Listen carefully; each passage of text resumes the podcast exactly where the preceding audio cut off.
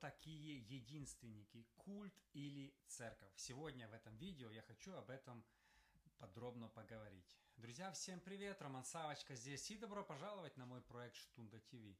Здесь я поднимаю разные интересные темы, поэтому если вы еще не подписаны на мой YouTube, обязательно подпишитесь. Сегодня хочу поговорить на очень интересную теологическую тему единственники.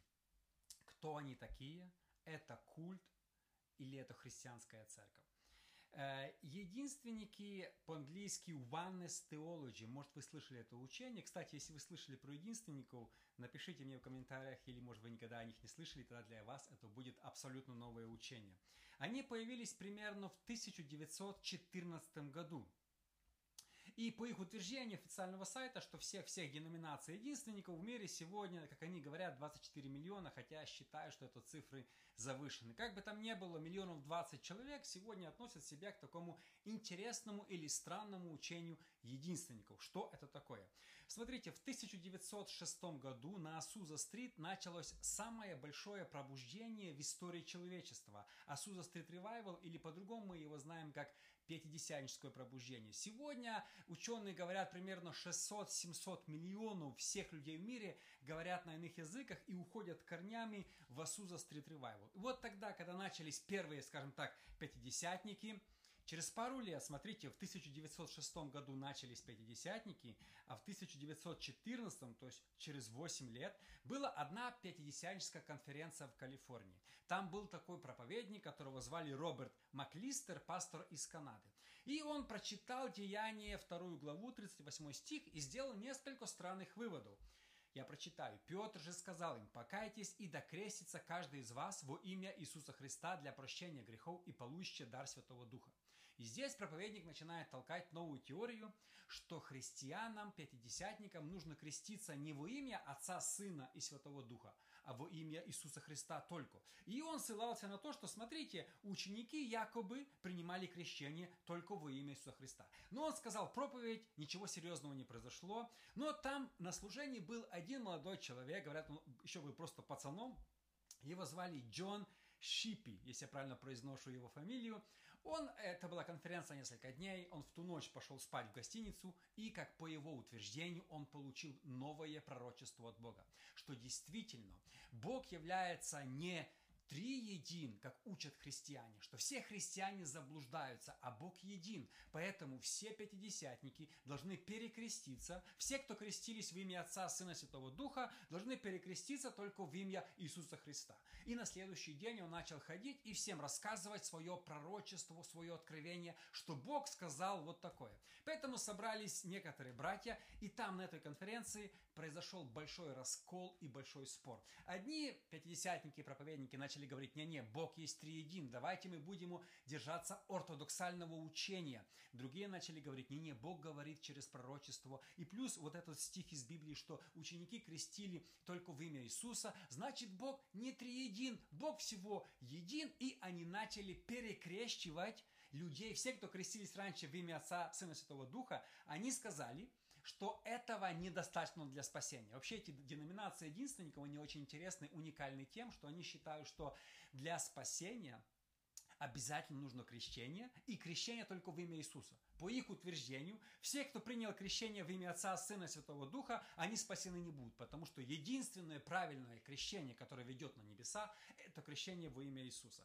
И в этот примерно период времени э, зарождается новая, новая пятидесятническая деноминация, которая называется Ассамблея Бога. И вот Ассамблея Бога, как центральная пятидесятническая деноминация, она говорит, нет, Бог триединый. Они ставят это в свою теологию и исключают, скажем так, или изгоняют всех проповедников и пасторов, которые придерживались этой oneness theology или теология единственников.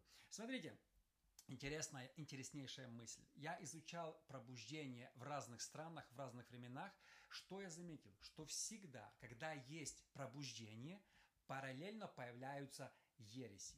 Откуда появились мормоны и светлые Иеговы? Не просто так. В это время в Америке было, как называется, второе великое пробуждение. И когда Бог очень сильно двигался, параллельно зарождались ереси. Иисус об этом нас, кстати, предупреждал. Иисус сказал такую притчу, что когда Бог посеял семя, то ночью пришел враг и посеял плевелы.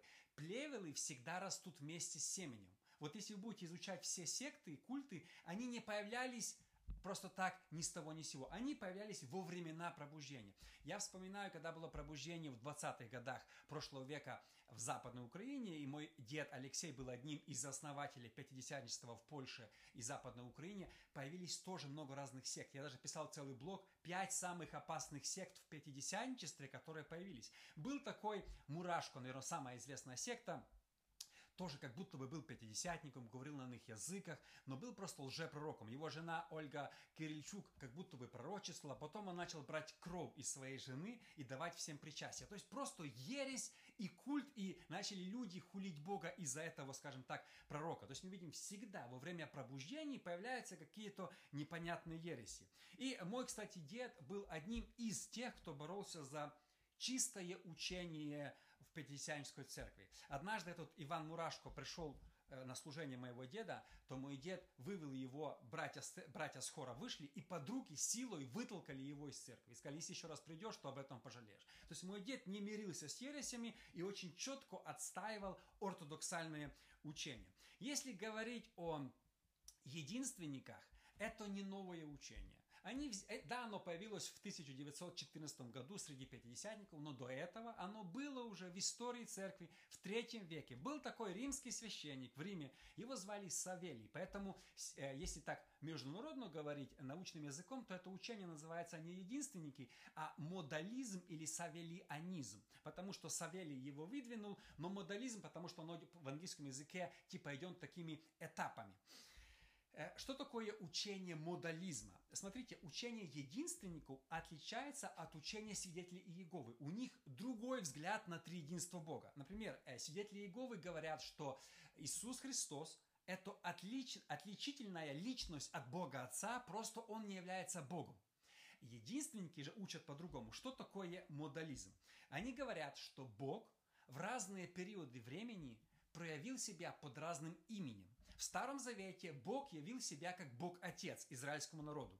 В Новом Завете тот же самый Бог-Отец пришел в виде Иисуса Христа, а в Новом Завете этот тот же самый Бог-Отец, который был Иисусом Христом, он пришел в виде Святого Духа. И сейчас типа период Святого Духа. Другими словами, Бог в разные периоды открывал свое новое имя.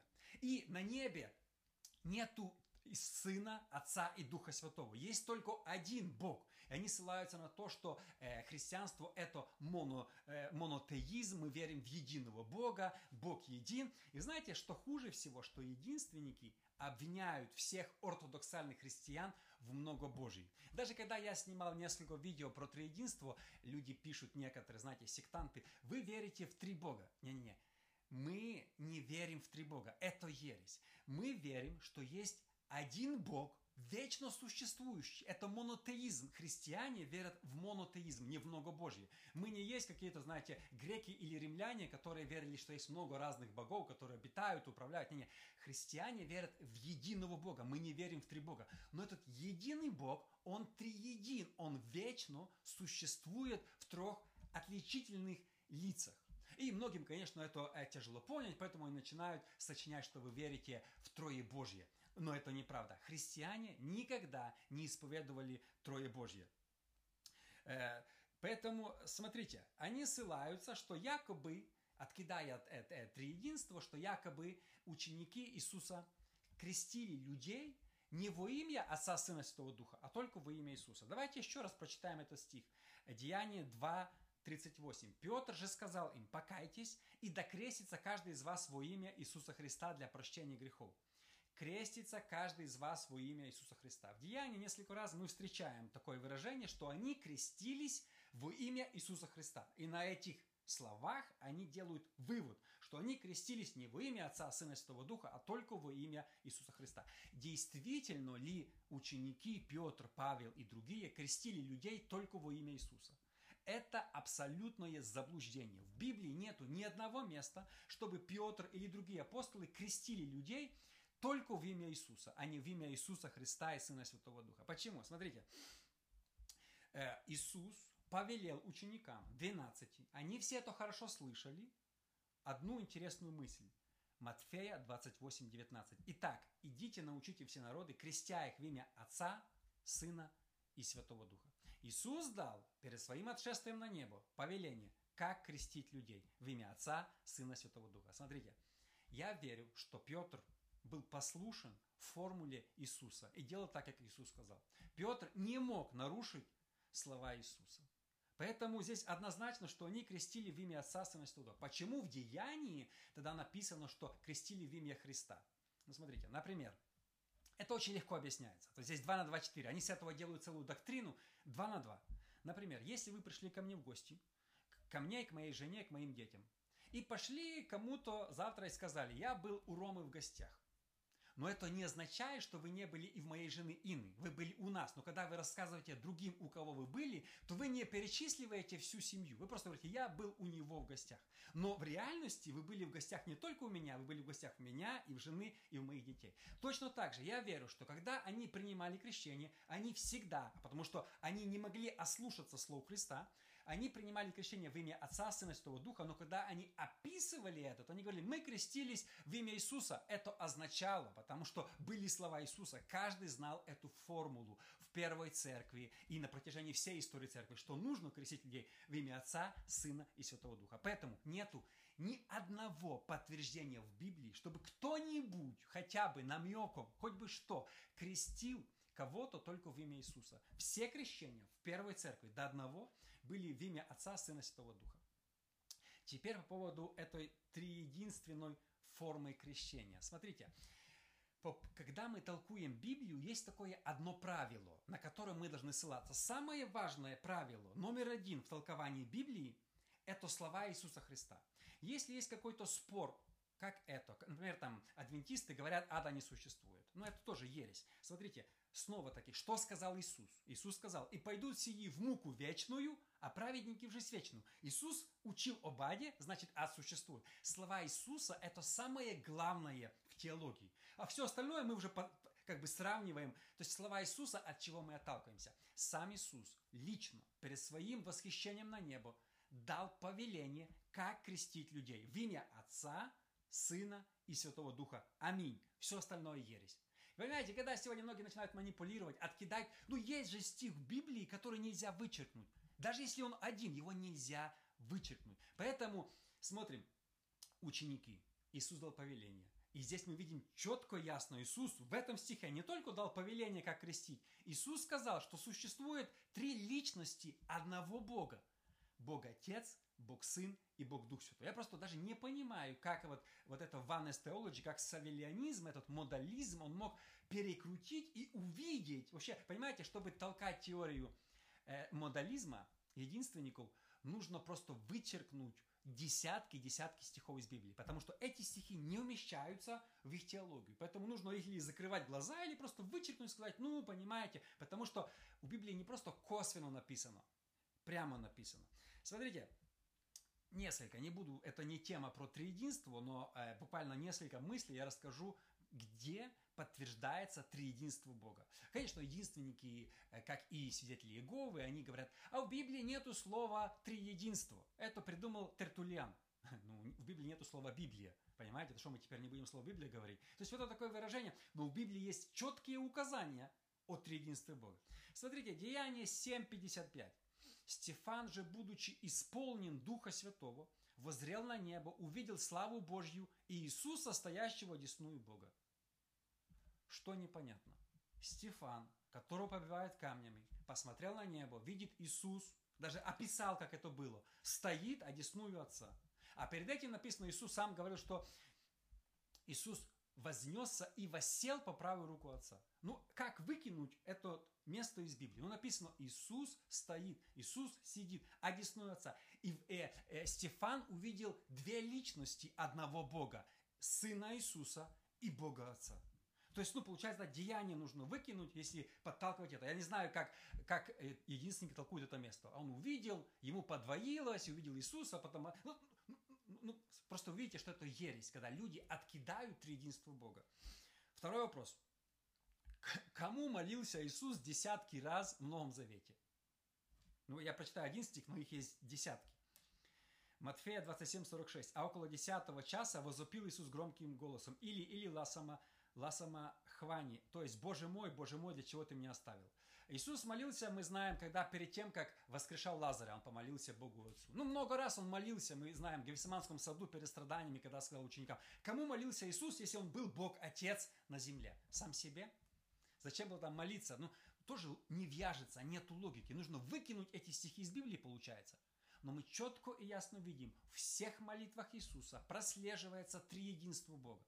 Потому что Иисус не мог молиться сам себе. Еще раз, теория единственников не выдерживает ну, вообще никакой даже детской критики.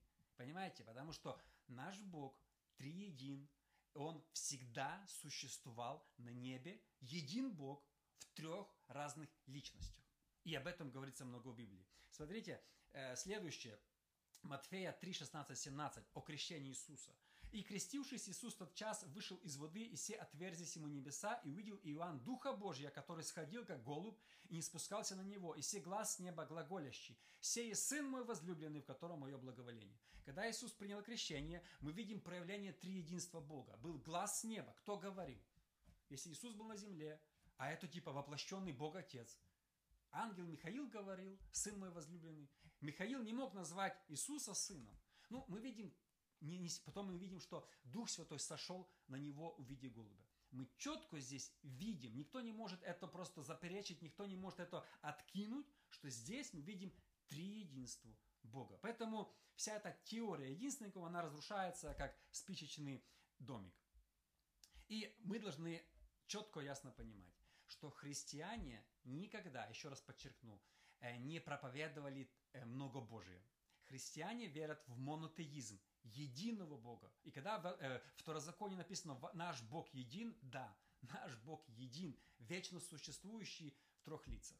И многие говорят, нам это сложно понять, это... Ну, нашим ограниченным земным умом мы вообще нам сложно понять Бога. Я думаю, когда мы на небеса придем, и, э, отцы церкви говорили, что о Боге, когда мы говорим, то проще сказать, кем Он не является, чем кем Он является, потому что в человеческом языке недостаточно слов описать могущество и величие Бога. Мы ограничены. Понимаете, даже в греческом языке есть четыре слова на слово «любовь», э, в русском один. Понимаете, даже в некоторых земных языках есть больше слов для описания Бога. Но мы ограничены. Я думаю, на небе там 300 слов в описании «любовь». И мы сегодня пытаемся толковать Библия – это самое важное, от чего мы должны опираться. Ни один стих из Библии нельзя игнорировать. Ни одно слово Иисуса нельзя перекручивать и сказать, о, Иисус там заблуждался, Иисус неправильно сказал. Иисус – Бог на земле. Если Он сказал в имя Отца, Сына, Святого Духа, значит это так. Мы не имеем права поставить даже вопрос, даже заикнуться. Иисус был неправ. Ну, ну это, э, это, это серьезные вещи. Смотрите, единственники Пятидесятники, когда начались в Америке в 14 году, они начали распространяться по всему миру. Где-то в 15-16 году примерно э, в Норвегию приходит пятидесятническое пробуждение. Был такой Томас Барат, началась большая церковь, потом пробуждение переходит на Швецию, Леви Петрус, я, кстати, о нем писал в блоге. Начинается самая большая церковь в Европе, Филадельфия, в Стокгольме. Кстати, многие пятидесятники Западной Украины посещали эту церковь до Второй мировой войны. И пробуждение пятидесятническое приходит в Петербург. Знаете, первым, кто принес пятидесятническое пробуждение, не был Иван Воронаев в СССР. Это был Томас Барат. Мало кто об этом знает.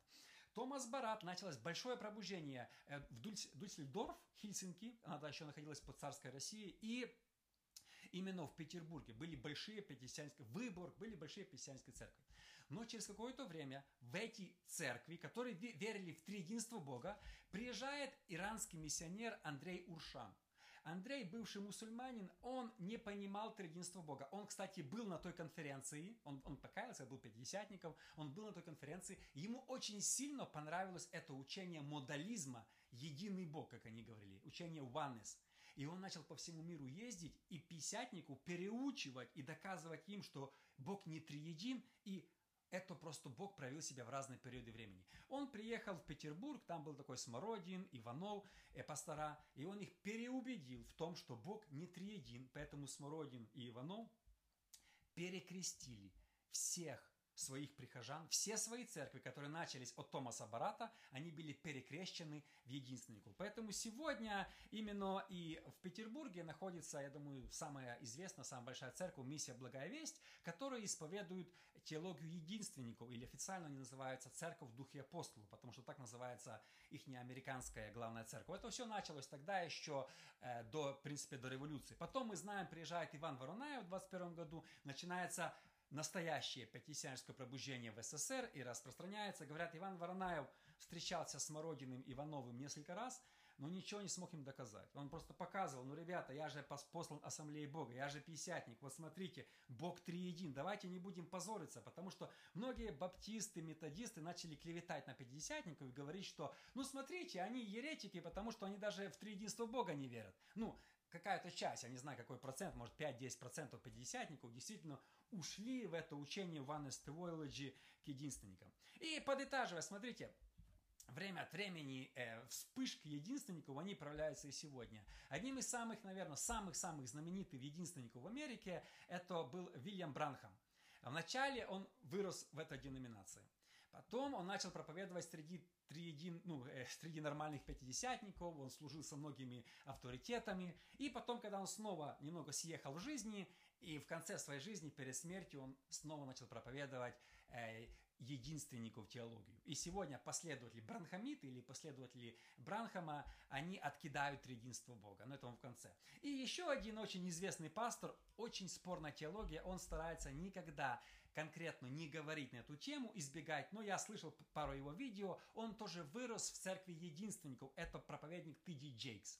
Он очень так осторожно выражается и говорит всегда, когда ему задают вопрос, я хочу принимать вас всех. Давайте не будем рас, рассуждать на эту тему, давайте будем искать единство, потому что мы все пятидесятники, харизматы, мы все одно. Но он как бы не откидает учение единственников и не откидает течение учение триединства, говорит, я до конца не разбираюсь, типа на небеса придем, увидим, это не главные вещи, главное проповедовать э, силу Святого Духа. Ну вот, друзья, вкратце э, история, как появились единственники, а также что они значат. Спасибо огромное, что вы смотрите мой проект Штунда ТВ. Я делаю по вторникам, что я называю доктринный по вторникам. Я рассказываю про теологию. Если вам это нравится, поделитесь, пожалуйста, с другими, вышлите ссылки, а также напишите в комментариях, встречались ли вы с единственниками и что вы думаете по этому поводу. Спасибо всем огромное, друзья. Увидимся с вами в следующий раз.